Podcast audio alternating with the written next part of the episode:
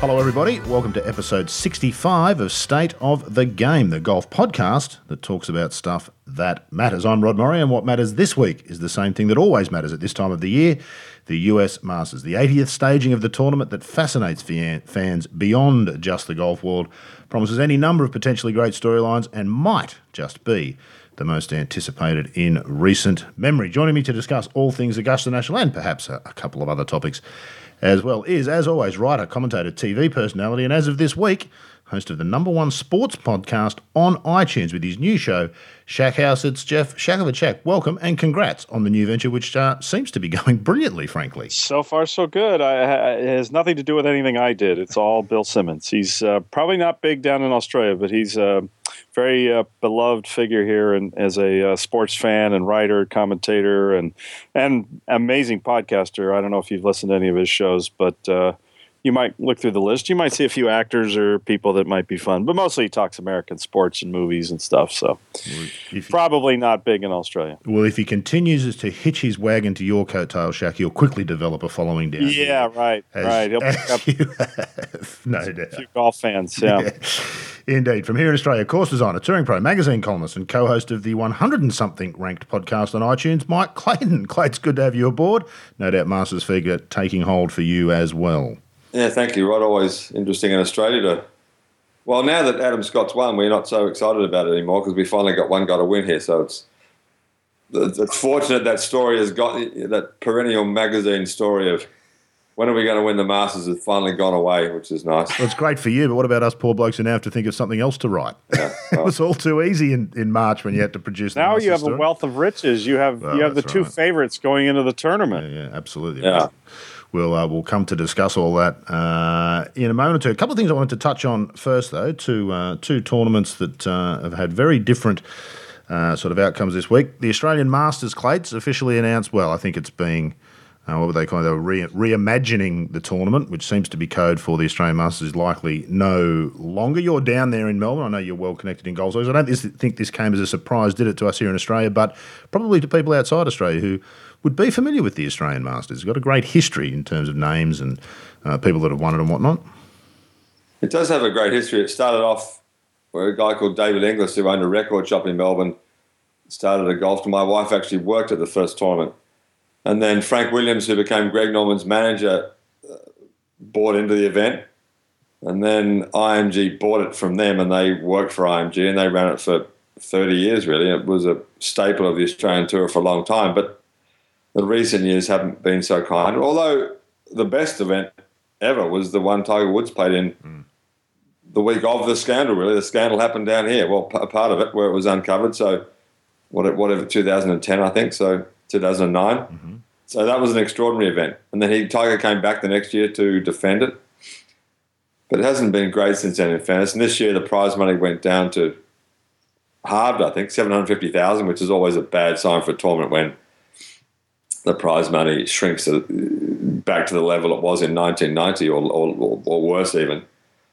So the writing was on the walls. Uh, um, IMG are out at the moment. I think that the government are looking at some, uh, well, there are some potential new events which which they will pick from because the premier here is very keen on golf and wants to support it. And he's bought the World Cup here this year, 2016 at Kingston Heath at the end of the year and then the President's Cup in 19 and another possible World Cup in 18. So there's going to be some great golf in Melbourne. It just depends on what becomes the staple year to year event, really it speaks to a couple of things, doesn't it, Jeff? And you know, golf tournaments are not easy things, but well, outside the US especially, we really struggle. It can't be done without government money. But uh, tournament, there's just no guarantees in go. A tournament like the Australian Masters, it would have been unthinkable ten years ago if you suggested it would be off the calendar before 2020, uh, and yet it's happened. It, it, it it's a tough gig, isn't it, running golf events?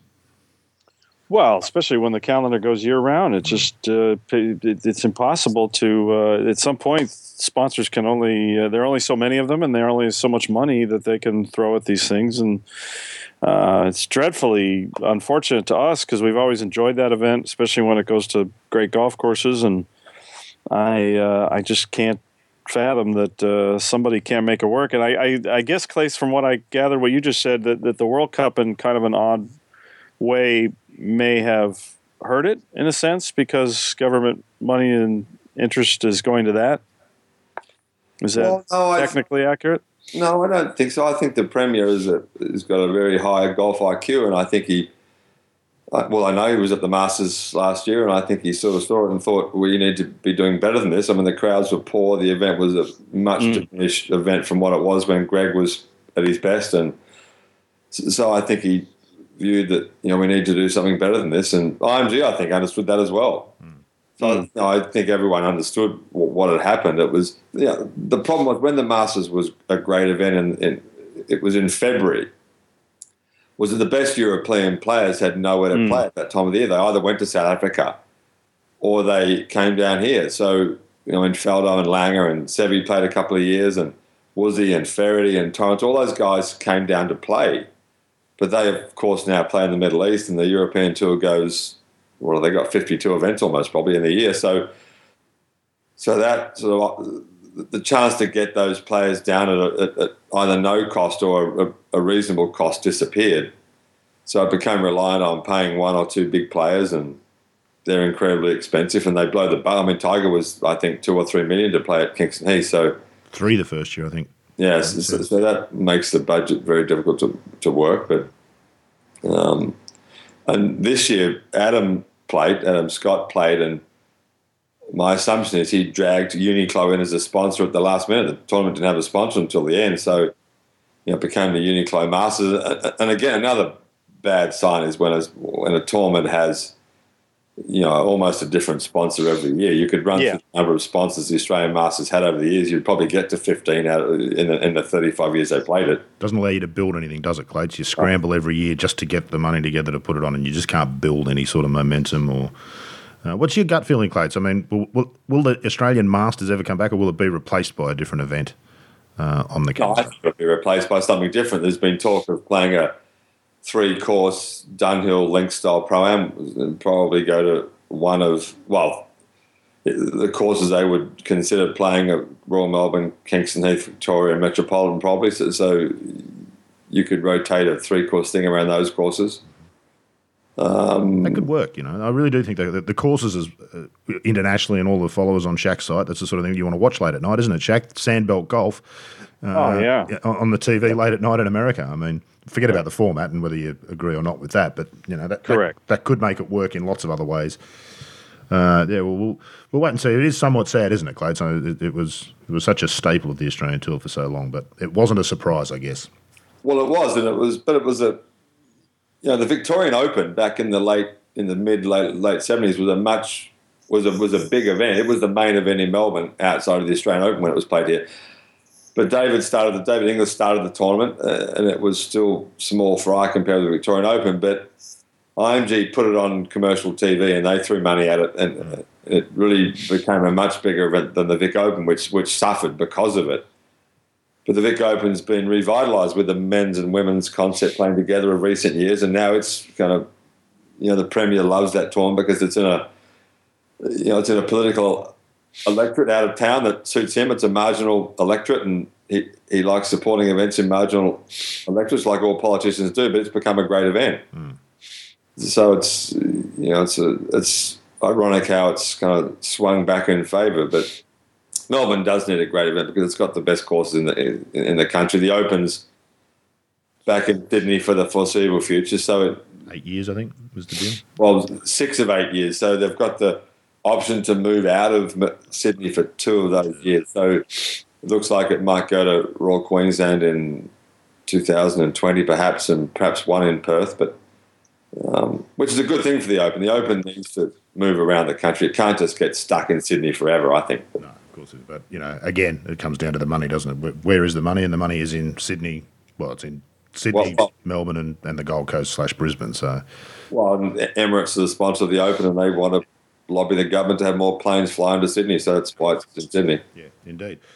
Uh, we'll put all that aside for the moment. We'll see what unfolds with that, but certainly Australian golf fans, and I'm sure those overseas will be uh, hopeful that something will replace the Masters, so we do get to see more great players on great golf courses down here. Shaq, another tournament that sort of caught my eye this week, apart from just the play, was The, the match play, which I know you were at last week, and some of the good player side, and the day McIlroy semi final, as always happens with this, it seems to be the semi final was the match of the week as opposed to the final, which yeah. was fairly pedestrian. But either way, we got to see uh, some great golf and a terrific match. But it just felt like that Austin Country Club and that whole vibe of Austin. It was uncomfortable hearing Tim Finchem talk about how cool Austin was. but he seems to have got it right. That event might have been saved by a venue. It really had a great vibe on the TV. What was it like on the ground?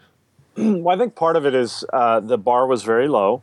The previous venues had been pretty awful uh, in terms of what we know to be good match play golf, and and uh, and we we forget that a lot of people just don't understand how much the golf course can impact match play and make it interesting, and that was apparent here. It was it's a very uh, beautiful, bizarre site for a golf course, but it has these great holes down by the water. I don't I don't I care for some of the design elements, but I like some of the other the risk reward elements and just being by the water and and the way they uh, they switch the nines that those holes were on the back nine, and so you couple those elements, uh, uh, so many holes that are recognizable and different, and a big meeting area where a lot of people can hang out and make some noise. And so venue wise, it just couldn't. It was. It just couldn't have been more distinct and different than everything that the match play has has seen in the past. Um, so that that was that was a huge part of it.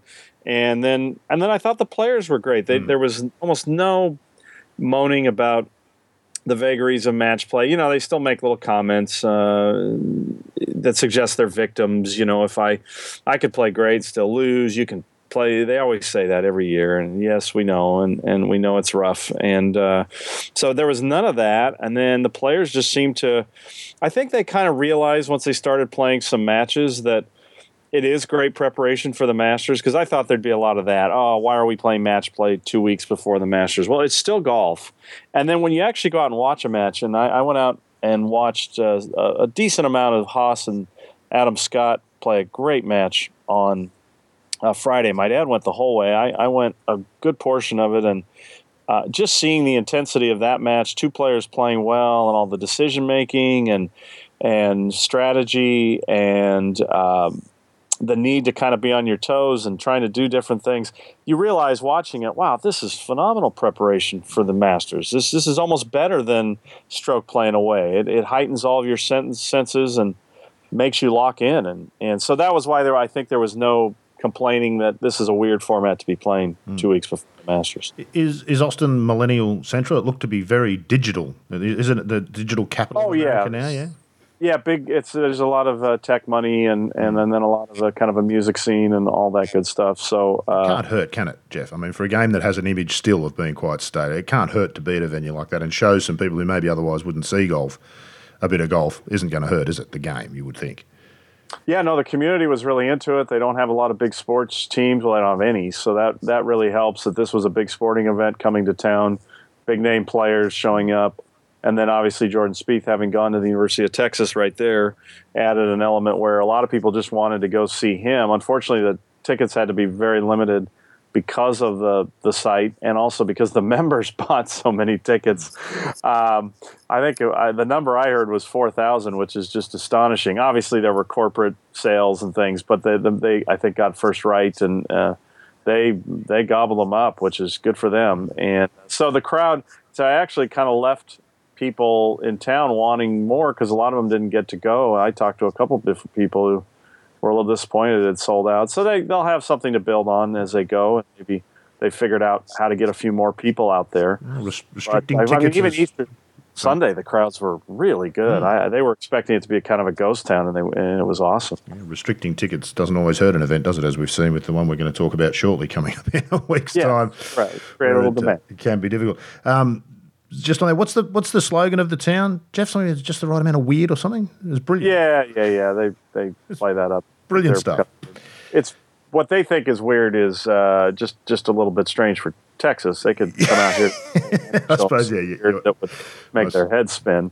Just go down to Venice Beach and and any time of day, any day of the year, and it'll be a lot more weird than anything in Austin. Yeah, come to Newtown in Sydney, you might see the same thing. Yeah. Let's uh, let's move on. Let's talk about the first major of the year because, of course, uh, it is taking front and centre. It's a funny thing, isn't it, Jeff? How the Masters takes over everything for the last two weeks both the match play and this week's Houston Open. All the talk is not about the tournament itself that's being played, but how it's going to impact what will happen at the Masters next week. It does just take over, doesn't it? The, the, the, the excitement reaches fever pitch early for the for the first major. Yeah, you feel a little embarrassed that the match play. And I didn't ask any Masters questions in press conferences or anything, but some people just have to because it's the only chance you get to a, talk to a mm. player. But you feel a little dirty or a little bit uh, wrong asking a Masters question after somebody's just played some great match or something. It, it uh, but and the tour doesn't really like it, I don't think. But they need to accept that that's just the reality. That these events are the build up to the Masters, and and I, I just think it's been an unbelievable build up in terms of just seeing every player you hope to see play well uh, show some signs of life going into Augusta that you think have a chance to play there. And let's be honest, it's it's down to a dozen probably who really truly have a great chance to win there, if that. Um, so it's been I just I mean every week it's it's I mean, I would tell you if there were some weeks I just don't want to watch, and, and every week's been phenomenal. It, it certainly has. Clates, I think Jeff touched on something there. We might be able to. It's always the most anticipated major because there's a seventh month break since the last one, which helps it enormously. Its place on the car- calendar of the Masters. But 86 was something special. 96 was something special for different reasons, which we didn't enjoy so much here in Australia.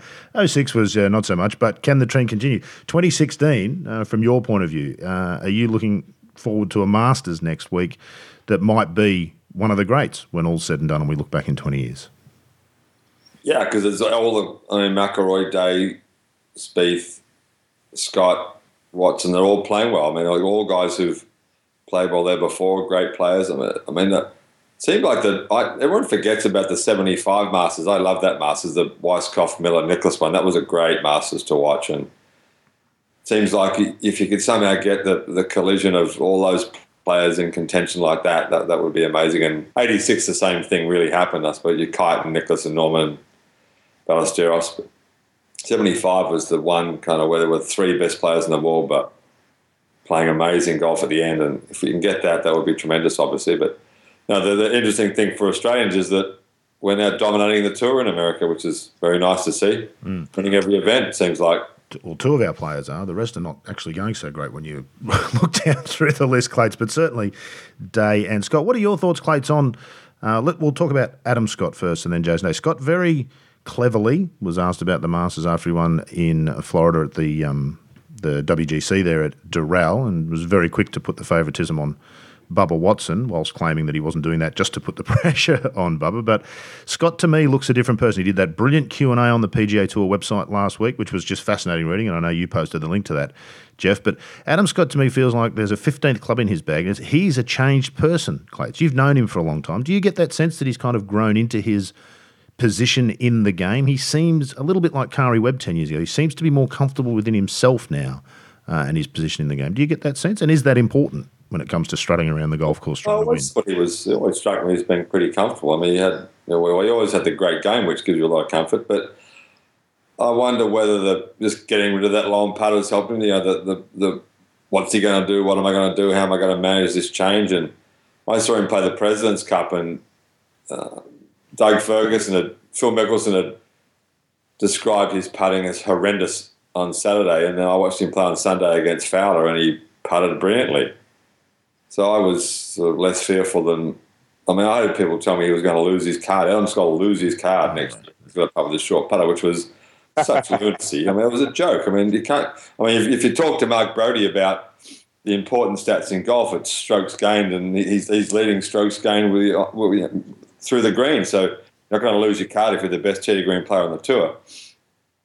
Yeah, so that was madness. And of course, he went out with a short putter, forced to change. He goes to a short putter and the question is how many Thomas did the long putter cost him? Now that he putts, I mean, you know, it was a.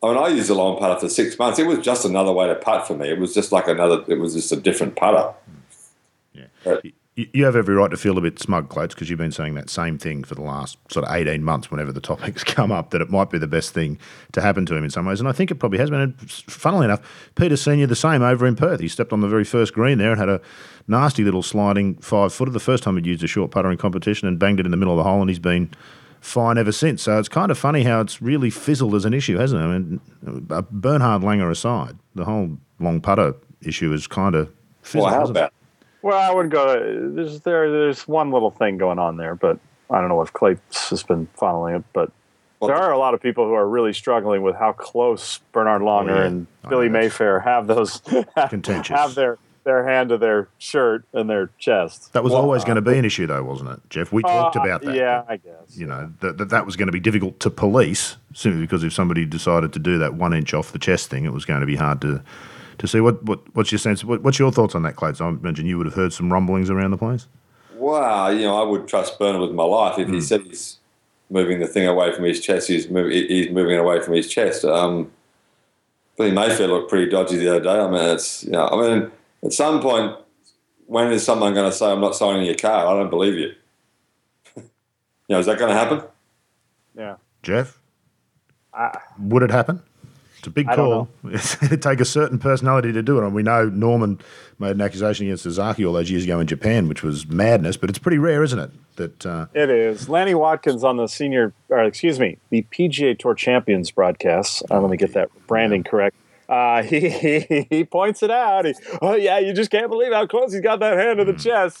you just would love to know what Lanny says in the production meeting uh, when they're watching some of the tape and they're zooming in. You just uh, he, he's thrown it out a few times, like he's he's a little suspicious. Hmm. And of course, you pointed to a Golf Digest story that suggests Jeff, there's quite a few people in America who just ignored it altogether. Yeah, that was fascinating, the, wasn't it? Yeah, Mike Stachura uh, uh, had his just reached out to the golf course ranking panelists uh, who are a lot of good players and club pros and things like that. And, and it was six percent of the the people responded that they they knew their course was just looking the other way on the anchoring, and I thought that was fascinating. I didn't even I wouldn't have even thought to uh, ask that question of people that that clubs had taken that initiative at this point. And uh, so that was fascinating that, that that many have. And I, I wonder if more hear about it will do the same thing. Doesn't it speak, though, Jeff, to the precarious nature of the governing body's hold over the game? Yeah. People just absolutely. decide they don't want to play with it. They don't have to, and there's nothing to compel them. And that includes the PGA Tour. And I know we,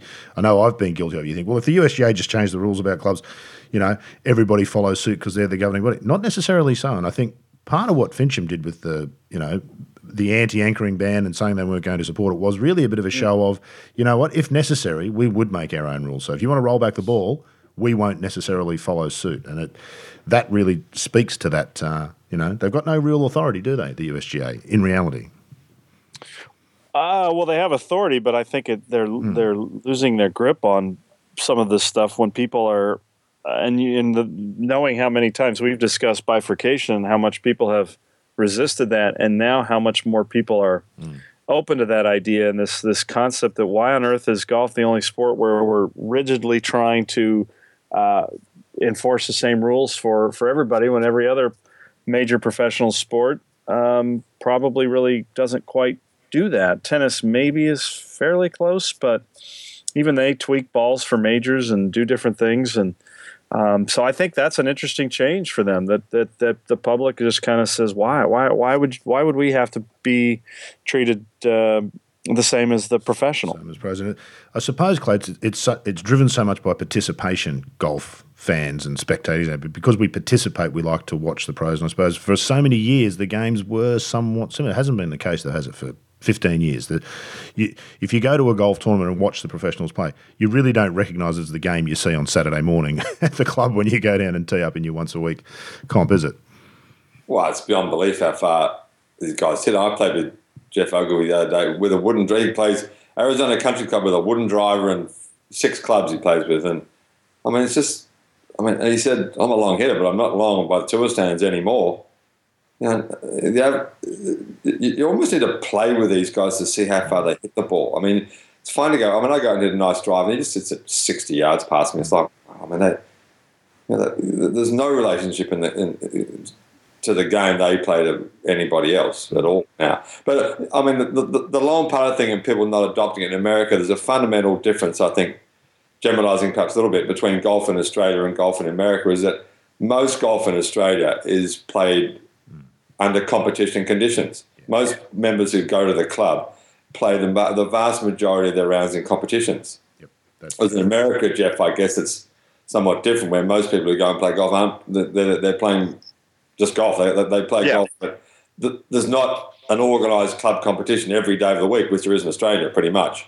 Absolutely. And I think you probably saw the the, the outcry in America about not allowing uh, cards that haven't been signed by another handicap It was a huge controversy, wasn't it, Jeff? Whereas here in Australia, we were staggered by the notion that you'd allow anybody to submit a card that wasn't signed by at least two people. Right. It's the complete opposite.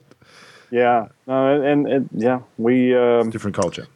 it is. Yeah. Doesn't mean right or wrong, just a different Leave it at that. Yeah, leave it at that. I'm going to ask you the same question I asked Clates about five topics ago 86, 96, both special 06, not so much 2016. Uh, you sort of touched on it the most anticipated, but it, what does it take for, to get that truly special result? What would we look back on Monday week and say, this is what made this master special? What needs to happen? Is it that 1975 thing that Clates referred to, where you've got three of the game's best and they swap the lead on the back nine? I guess that's probably what we're looking for, isn't it? Does it matter which one wins? I guess is then the next question.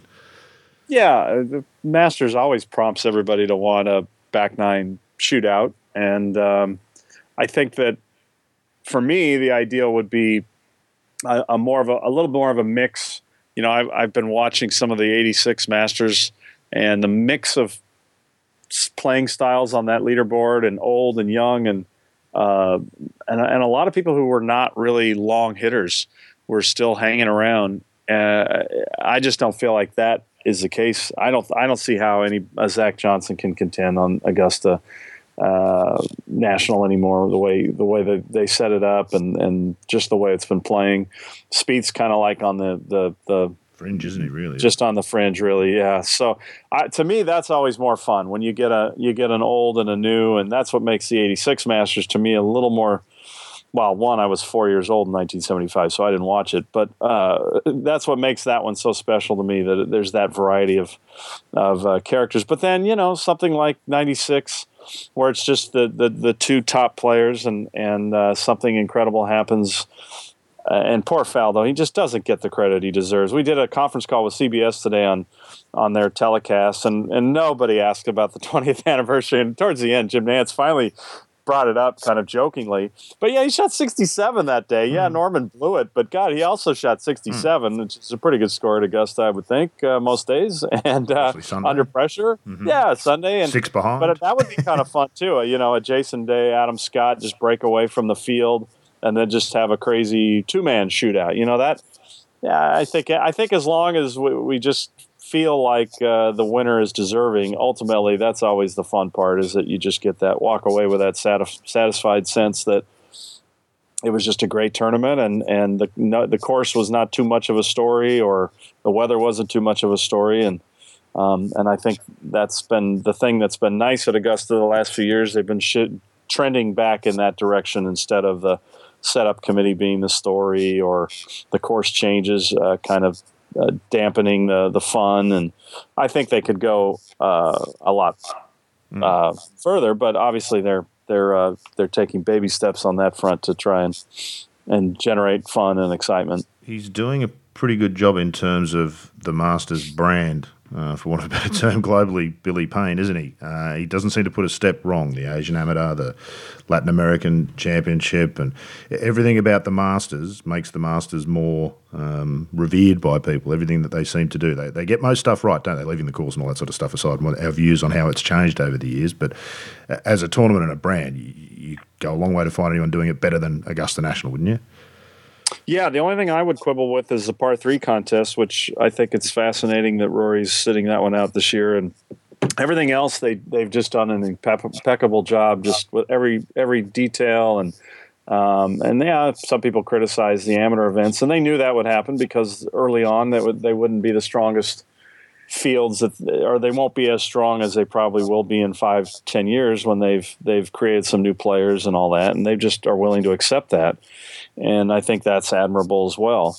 But they've uh, they really are just uh, they're they're doing a lot of things well, and and some people also roll their eyes at the drive, chip, and putt. But then for, for those, there, there are plenty more who've seen it and understand what they're trying to do there, and and really appreciate it. Well, you, you you saw it in 2014 at the Asia Pacific. You were at the Asia Pacific, weren't you, Clarence? I think you were there. I just remember seeing you there. God, I can't remember last week. No, well, Melbourne. No, I was somewhere. Oh no, I wasn't. I was somewhere interstate or overseas or something.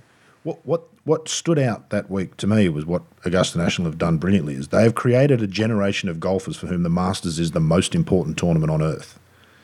And in 10 or 15 years' time, you know, that will really start to pay dividends. I mean, everyone sort of always thinks the Masters is important, etc. But in this part of the world, Clates, the Open was really the, the preeminent tournament, wasn't it? Probably until the 90s when, you know, Norman had all those runs and whatnot. But I think Augusta National have sort of switched that. And for a lot of people, I know in America, Jeff, a lot of people think the Masters is is the best of the four majors. And I think they're starting to that that that is seeping around the world on the back of some of these initiatives that they've taken. And certainly the players in that field. You talk to Ryan Ruffels, and the, the number one tournament that they all want to play and win is the Masters, isn't it? And that's very clever on the part of Augusta National. And it takes time to build, and they're investing that time yeah, well, in, in doing it.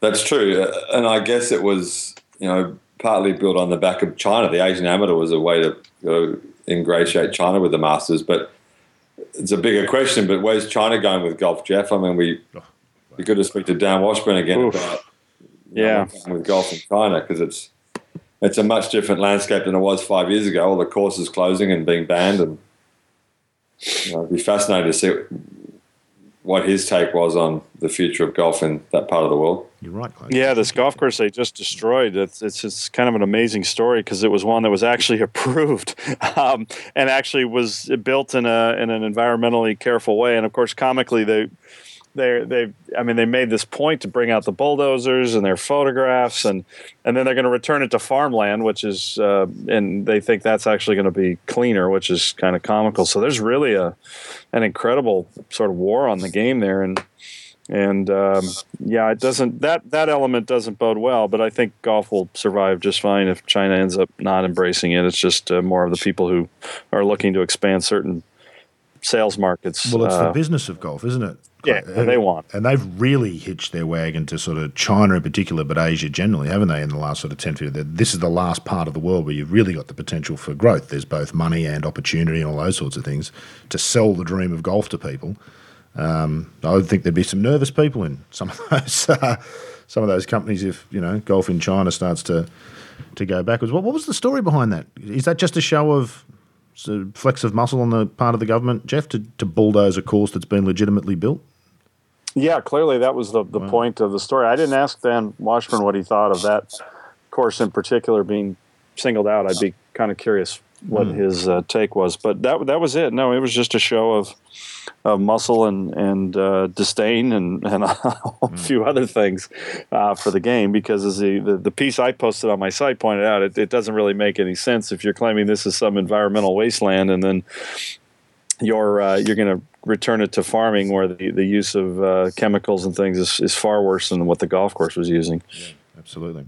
Um, you've just come back from the States, I think, haven't you, Clates? You've been over there. You've got some course project there. You mentioned that you played golf with Jeff. What's uh, what's your take on golf in America? It's uh, we've discussed how it's a bit different to here, but what do you see when you wander around golf courses in America that interests you?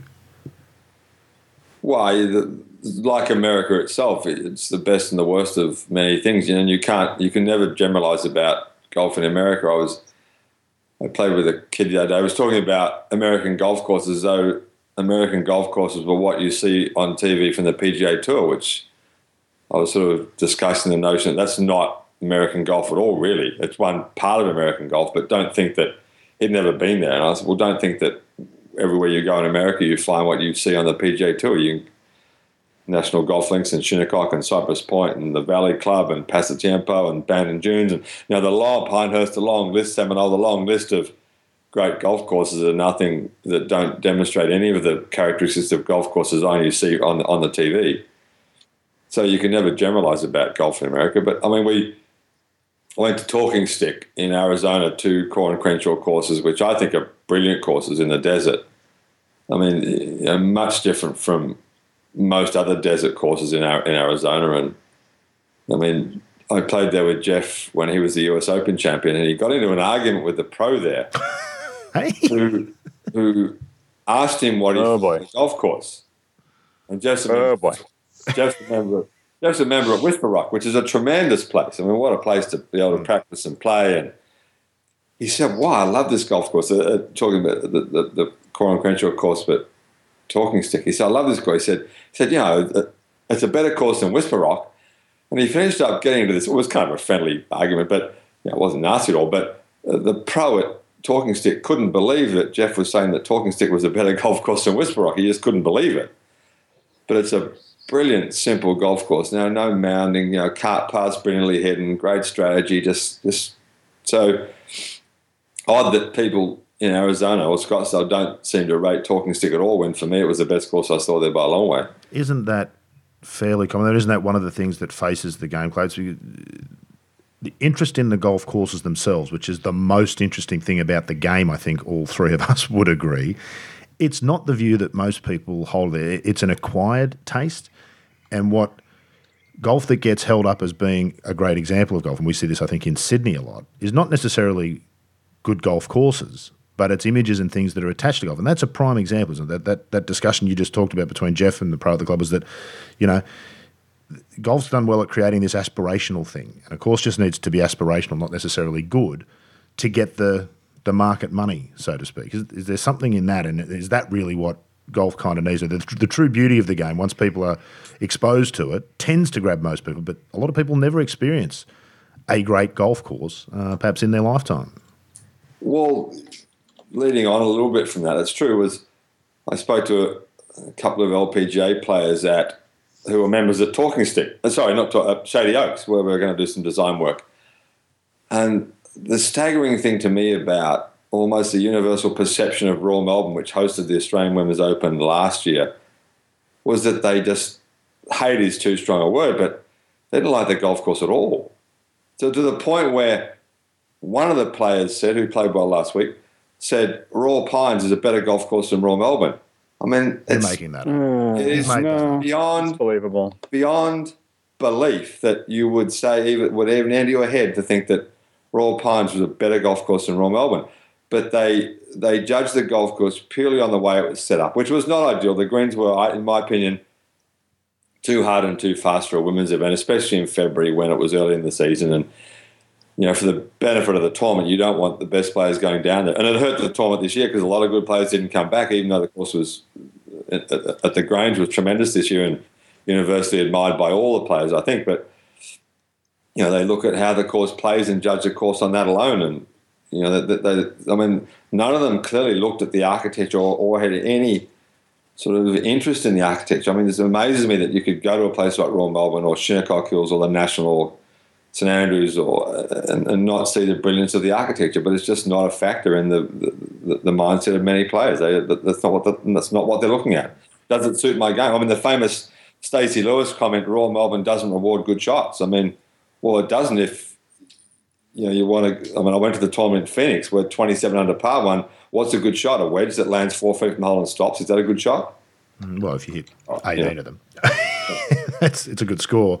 What, what, do we do about that, Joe? I remember when we first discussed, you know, doing this State of the Game podcast. One of the things we sort of said was, you know, it, there should be something educational about it. Try to try to get people to understand the importance of golf courses and the architecture of them. I'm not convinced we're winning that battle. Jeff, are you? oh, I don't agree at all. No, I think. Well, I think compared to, and I think Clates, you would agree, compared to a few years ago, we are we've made enormous progress. And people at least being a little bit more uh, savvy about what they see. And well, I mean, just let's look at Austin Country Club. The tour, the PGA Tour a few years ago wouldn't have recognized the importance of the golf course in match play, and now they do. And that's just through changes in kind of the popular uh, cultural uh, view of of what a golf course should be and how it should play, and players being at least the men being more educated. I think that the LPGA players are kind of where the men's tour players were about 10 years ago and since more of the men have been exposed to better golf courses i think it's made them more discerning and made them with a little bit of education realize that it's not all about where they want to hit the ball but where they need to hit the ball to score and so i think a little of it's just exposure with the women getting exposed to better golf courses and maybe then having somebody push back a little bit when they say some of those things. Um, but I know I feel like we're we're in a much better place with what people realize is uh, good golf. It's not great, but it's definitely improved. There's no question we've had a bunch of golf courses built in the last sort of decade and a half that are far better than we got for 25 yeah. or, or 30 years before. But What about the importance of that? I mean, everyone talks about the grow the game and all the rest. It seems to me that it's one of the, the, the true joys of golf and that one-on-one connection of playing. You know, being out early in the morning, and I'm going to go down to Barnbougle Dunes in September. I can't wait. The excitement about seeing the golf course and just being immersed in the game at a great site. I don't know. Do we play that up enough, or am I missing something there? Uh, well, now wait. Now there's two different things. There's so that's a, we've talked about the professional game. Yeah, yeah, well, yeah not, no, not the professional. I think yeah, where we have not. We don't need to grow that, Jeff.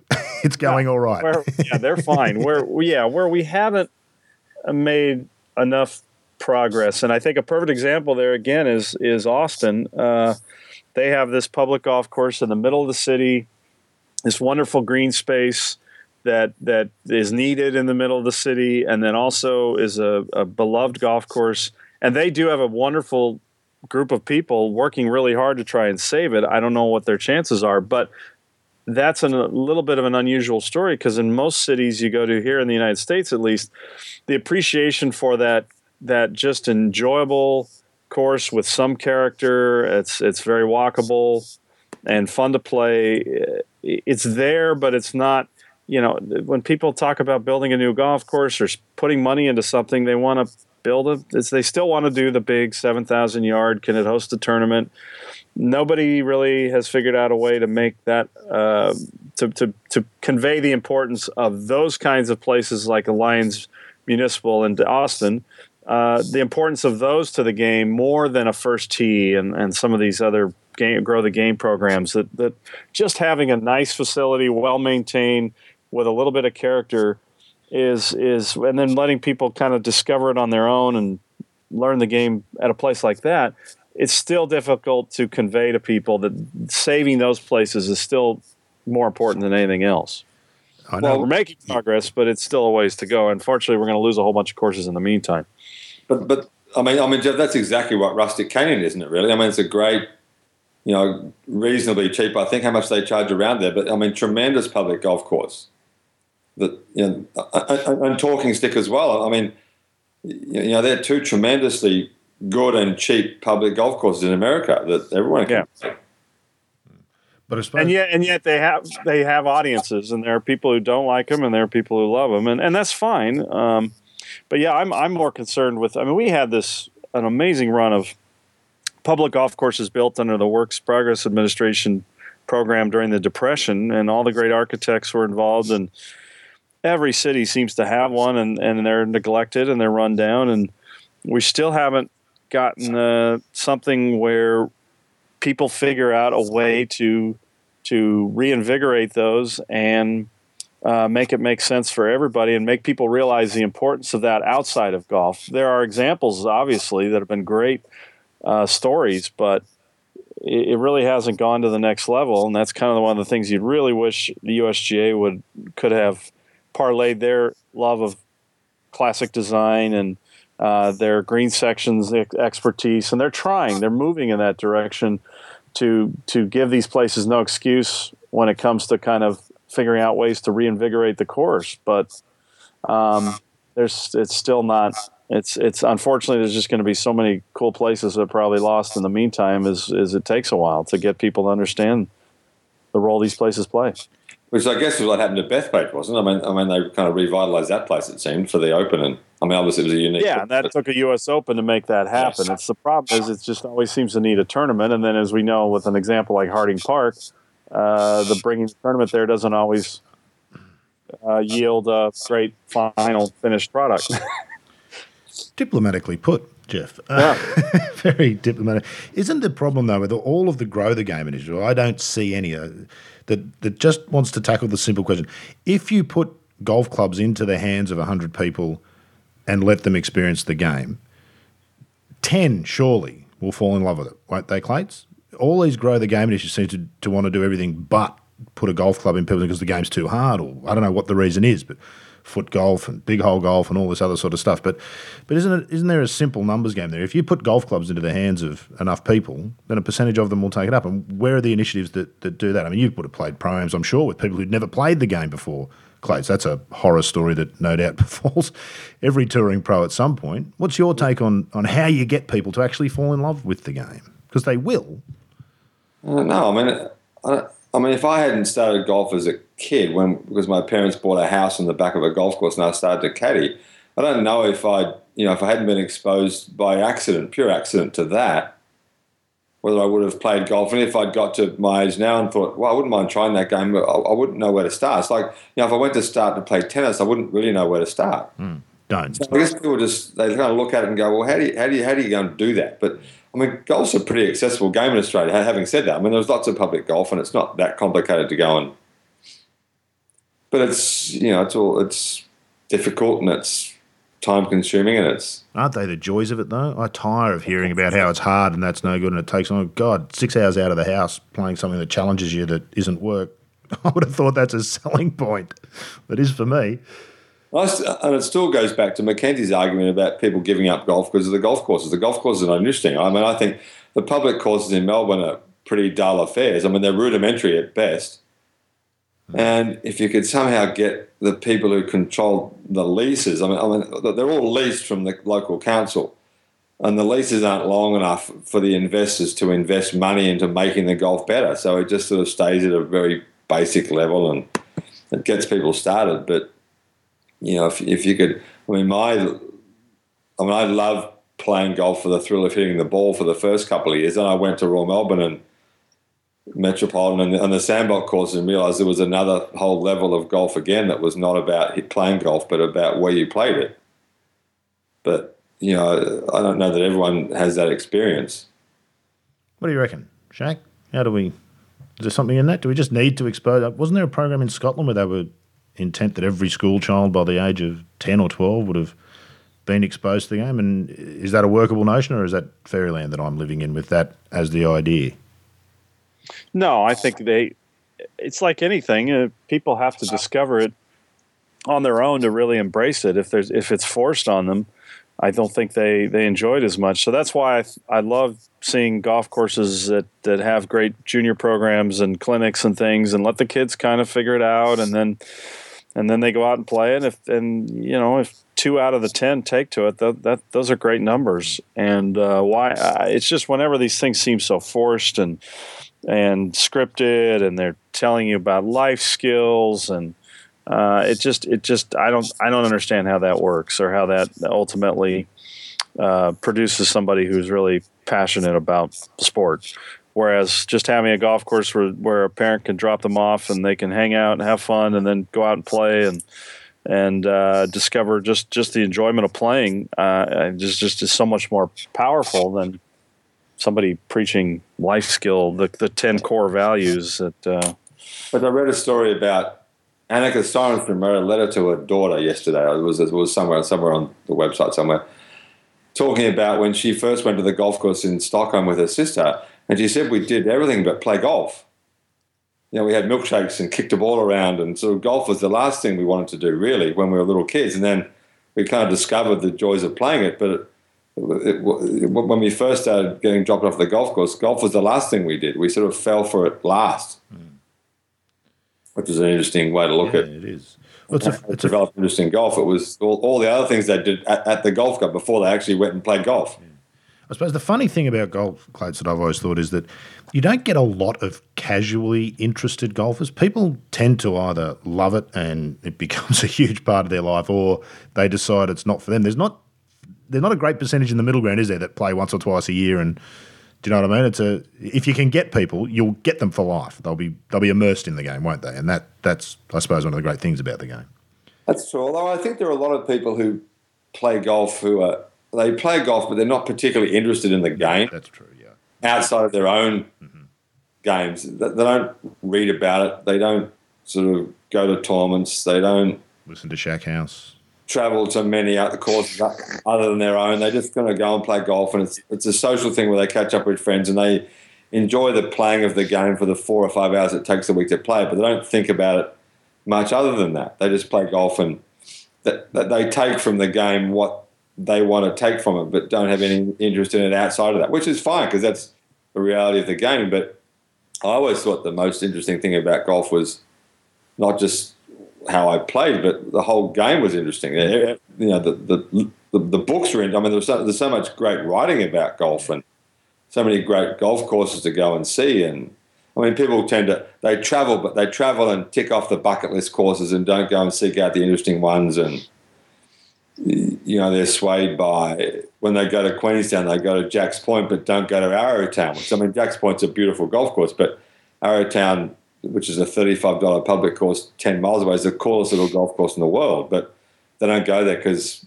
they, they haven't heard about it, or they just, or they would go there and think it was silly. Which is, you know, it's silly in the way that North Berwick's silly which is isn't yeah, that how golf ought to be? Really silly, isn't, isn't golf a silly game fundamentally? Well, yeah, absolutely. And if it wasn't, it'd be terrible. Yeah. And, hey, can I? Yeah. Uh, b- b- before you, uh, before we move on to anything else, I, I, Clates, I'm curious. I don't know if you can talk about it, but um, d- Shady Oaks, do they have a par three course that's that's uh, they do like a kids course or an, an, a beginner's course? What, what, Jeff was telling me about it at Torrey Pines earlier this year. What yeah. what makes it so? so good because that's the other thing that just drives me nuts is is uh, the the lack of par threes and short yep. course options. Well, it's where Hogan used to practice. The, the, the tree under where he practiced was up by the 18th tee on the big course, and there's a sort of 10 or 12 acre chunk of land right in the middle of the golf course. Curiously, Trent Jones didn't use it as part of the golf course because it's a tremendous little piece of land. But there's a very rudimentary nine hole public course on it. And our first job there is to rebuild that. So the plan is to build a nine hole par three course with one par four, which is basically what it is now. So, so, so, that, so that's the simple plan.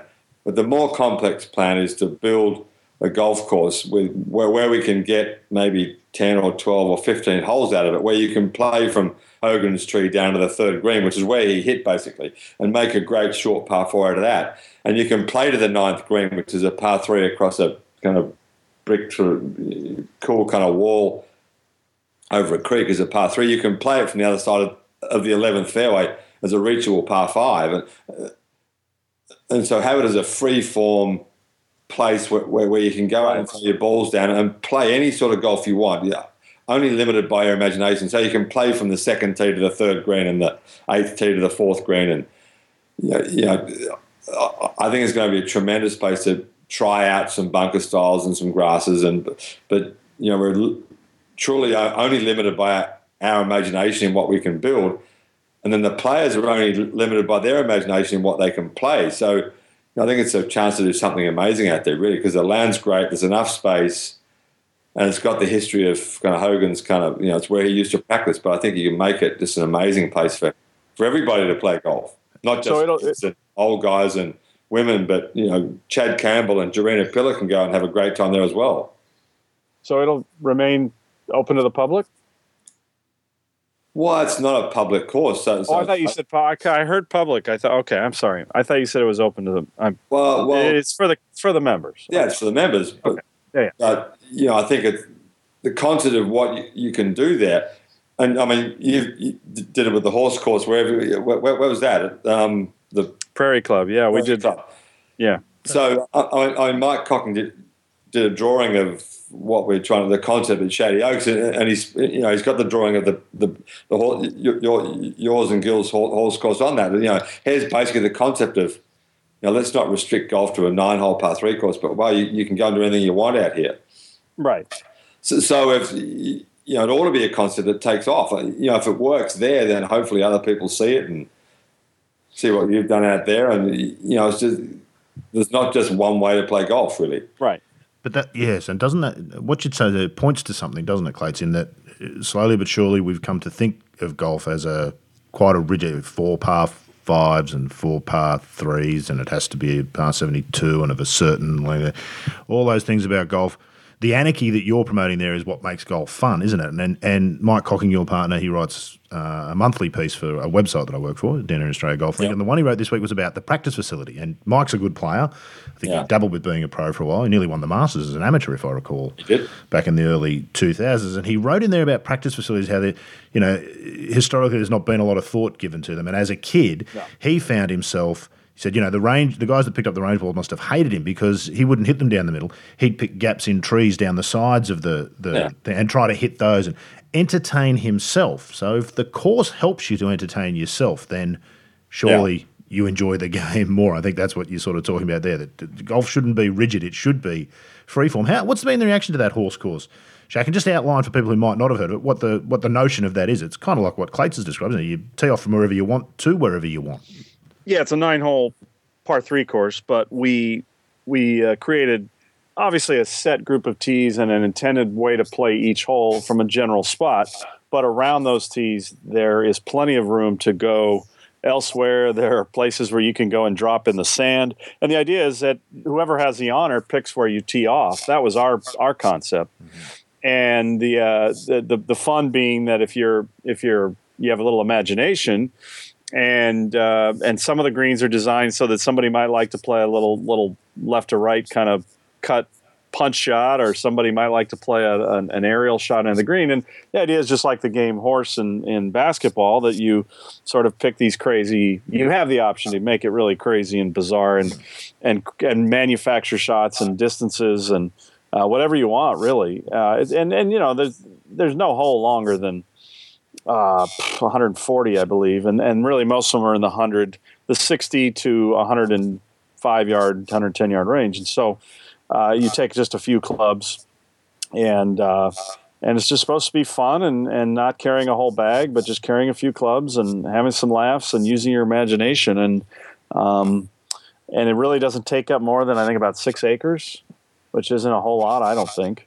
Mike Davis would like um, that, wouldn't he? Put the tees on the sides of hills and yeah, there's been the there's been talk off and on about uh, doing one of those courses at, at Golf House in New Jersey, and they've they've always kind of uh, I don't know what's ended up happening with that, but they had talked about it a few times, and uh, yeah, every little I mean, if more communities had these and uh, they just would it would just be so much. Every golf course, of course, should have a a place like that or the ability to build it into their targets on their range and shut down the range and turn the range into a, a pitch and putt course, even with little rudimentary greens, uh, conditioning kind of situations. It, it, just it's just a nice option to have and something different. And because kids have much better imaginations than adults, and yeah. Um, that was always my dream with the parking lots there at Augusta that they could just they would never do it, but um, build something really rudimentary and kind of let the, the kids sort of discover the design and create the design because you just look at it and the golf holes are right there. They're just beautiful holes and just need some greens and some tees. Um, but they could that would be tough. Uh, and every club should have a Himalayas putting ground. I mean, I mean there's yeah. a concept that you know was born out of St Andrews. What you know, I don't know how many hundreds of years ago, but I mean, every club should have a great Himalayas putting ground. I mean, what a place for kids to just because everyone can everyone can whack the ball on the ground. Mm.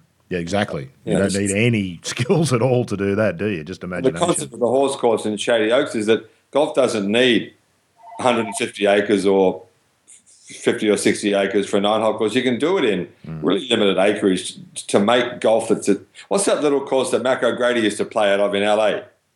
Jeff? Oh, uh, uh, Holmby Hills, one of my favorites. Yeah, that's a that's a little bit of a sore subject right now. I uh, drive by it every day and uh, they put the pins out about three days a week right now. Uh, but a great place for your short game. Corey Pavin used to play there a lot when he was at UCLA. Great, you know, no, no nothing really of great interest, but you could, yeah, a little circle for greens, but you could create shots and guys would play UCLA guys. You'd see them over there playing weird shots over the trees. So the the UCLA golf team today would I don't think they would be caught dead at a place like that practicing, which is kind of funny. Um, could have a. So yeah, it's it's uh, it's one of those things where it's like uh, it's just a little bit of a shift in the game and the way people think, and it's unfortunate because we kind of need to get back to that. And here, and by the way, to bring it full circle, uh, Bobby Jones felt like this was the way that golf would grow in the future, and that's why the par three course was built at Augusta. And and sadly, like a lot of things, people didn't really uh, really pay attention to them. Funny you should mention that. Apparently, the Masters is on next week. yes, that's why I thought I'd bring it full circle. yeah, indeed. Uh, who's going to win? Let's finish it up with this. That'll do us. Do we need to talk anything more? We, I think we, we know about Augusta and the Masters and whatnot. Rory's out of the par three, as you've pointed out on your shot, your site. Very, very shrewd move on his part. Yeah, I that think so too. Yeah, it's just a fiasco. It's, it's a circus, it's, isn't it? Really, I mean, it's silly. Yeah, it's just kind of hectic, and it's a it's a few hours of the week that a player like that should just be uh, kicking back at their house and and relaxing instead of of having a, a boy band caddy and uh, you know just people screaming and kids running around and taking two hours. And it, it's just unfortunate I think because it it it doesn't really uh, it should still be about the players and because the, the cool thing in the par three is you got you know former major champions tee it up. Ben Crenshaw playing that this year. All sorts of people playing it, mm-hmm. and well, Jack Fleck played it until until he just passed away. So, um, Finchy anyway. tees it up every year, I think, doesn't he? Clates. Finchie's always yeah, there. Yeah, Wayne Grady. Yeah, Finchie plays, yeah. Yeah, yeah, absolutely. Yeah. And you're right. That's yeah, kind of what it should be about, shouldn't it? Is it a is it yeah. a is it a decent practice facility for the? I mean, if, if you took away all the, the patrons the and all the rest three? of it, oh gosh, yeah, you'd have it if you could play that every day. Your short game would be right. incredible, just because there's just enough room for imagination and sort of a couple bump and run shots, and then there's mostly target golf shots, and it's it's so so fun. Uh, and it's part of the round there at Augusta. When people go and play, they play the par three. But so I think it's great that Rory's sitting that out, and I think it's a nice little statement too to the club because the club does, like I said, they do everything really well. But that's the one thing where their grow the game thing I think's gotten a little bit uh, out of hand. The, the, the, drive, chip, and putt's a great statement. They should just leave it at that and yeah. not turn the par three into to kind of what it's become. And they've kind of been forced to expose more Augusta's always lived on mystery, hasn't it? And and in the digital age, with each passing year, they're kind of forced to expose a little bit more, aren't they? You know, you only sure. used to see the last few holes. Now we've been seeing, even in '96, I remember handheld cameras, Clates. We got highlights of what had happened on the front nine when the coverage started. Uh, I think they were on about the eighth or ninth when the coverage started live here in Australia, and Norman was on his way to not winning the green jacket. And it was all just some handheld camera highlights from them. Well, now they've got the camera towers. Yeah, the, the front nine's covered just like the back, but that was only 20 years ago. So, yeah. pardon me, they've had to reveal more and more with each passing year. Uh, on the Masters who's going to win? Then we'll wrap it up. Oh well, I think it's too obvious to say the obvious guys, but and, and perhaps Louis is obvious, but Louis won at Lake Karrinyup a couple of weeks ago, and well, that's I asked him about the Masters. Funnily enough, Shaq, to your point, back in February, I was already asking him about mm. the Masters in the press conference. Sorry, yes. There you go. Yeah, yeah. I mean, Karrinyup's very much like or go very hilly, lots of right to left tee shots, kind of hard running, short grass around the green. So there's some relationship between the golf at Karrinyup and Augusta, and he played brilliantly there. So I mean, Louis is not a outside pick, you wouldn't say, but you know, he's played well there before, and you know, a, tremendous player, I think. Yeah, I couldn't agree more. I was super impressed with uh, following and super impressed with Lake Karrinyup too, Clay. I'm not sure if I've spoken to you. It was my first trip there, and walking over That's the hill, good. walking over the hill on the second was just wow. This is amazing. And props to Peter Uihlein, might I say, yeah. who um, who played the. I think he played there for the first time last year, and and he said he walked over the, the hill on that second. I went, I've seen this before, and he went and looked up the course designer, uh, Mackenzie, because he sort of reminded him of Augusta National. He has an interest in course architecture, which I thought was fantastic, and I sort of set him right on uh, who'd built it and whatnot. But uh, props to him. So there's one we can put on our list. Shaq, Peter Uihlein has an interest in golf course architecture. Uh, Shaq, who's going to win the Masters? And then we'll wrap it up. Uh, Jason Day is going to win the Masters. He's uh, done everything right. Uh, his schedule planning, his off season, and then he just plays. He's playing a game that's a little bit different than everybody right now. And uh, I think Adam's really close, and Bubba can be really close. I, I, will be shocked if those three aren't right there at the end. I know that's entirely predictable and boring, but I, that's the beauty of this run up we've had is every week there? This, yeah. Uh, yeah. great competition, and they've been tested and you just think that well everything they've gone through has made these people who are the lead contenders so strong and but golf's weird you never know with the vagaries of the weather and and tee times and stuff but it just seems like the masters is the one event where you can watch the build up and you kind of know now who that golf course is going to favor and who's really put in the work and who's uh, coming in just right. I don't know what's going on with his back and what that whole drama is about. That's probably the only thing to to worry about. But um, he just uh, he's he's look, he looks great. If he just played a little faster, it'd be. It'd be That's right. Is he, finished, is he finished yet at the match play? I think he just just just got off the 18th. Yeah. Um, has Rory? Slipped? You, Rod? Rod, your pick? Well, uh, funnily enough, as I was about to ask you what your thought. I kind of like Rory because, unlike last year, funnily enough, he's kind of under the radar. Um, yeah. And that I think is really going to help him this year. But I, I agree. I'm I'm not exactly you know I'm not putting my house on it by any stretch of the imagination. But if I've got to pick one of them, I think the list is. You're right. We all know who's on the list, and it's him and Scott and Bubba and Jason and sort of you know Rickie and Phil. Um, yeah, he might. It might just be his year because you know he had an eight month build up last year of the career Grand Slam, and this year virtually no one's talked about him for the Masters really because Day and Scott yeah. have stolen and Bubba have stolen all the attention. So I suppose we'll just wait till next week and see what unfolds and maybe talk Yes. about it afterwards. So it's been Absolutely. fabulous to catch up today and not talk about the Masters accidentally, but a great chat anyway. Thank you, Shaq. Most enjoyable. All right. Thank you, Rod. And Clay, it's always great to uh, to listen to you talk about golf. Thanks for uh, for your time today as well. Thanks, mate. Enjoyed it. Yep, and I enjoyed it too. We hope you enjoyed it. That's it for this week. We'll be back after the Masters, some point, with uh, a bit of a wrap on what unfolded there. Looking forward to that. Looking forward to your company then also on State of the Game. State of the Game is a talk and golf production. Theme music, Writer's Retreat, provided by Lloyd Cole. Visit www.lloydcole.com for more information. For more golf podcasts, log on to www.talkandgolf.com.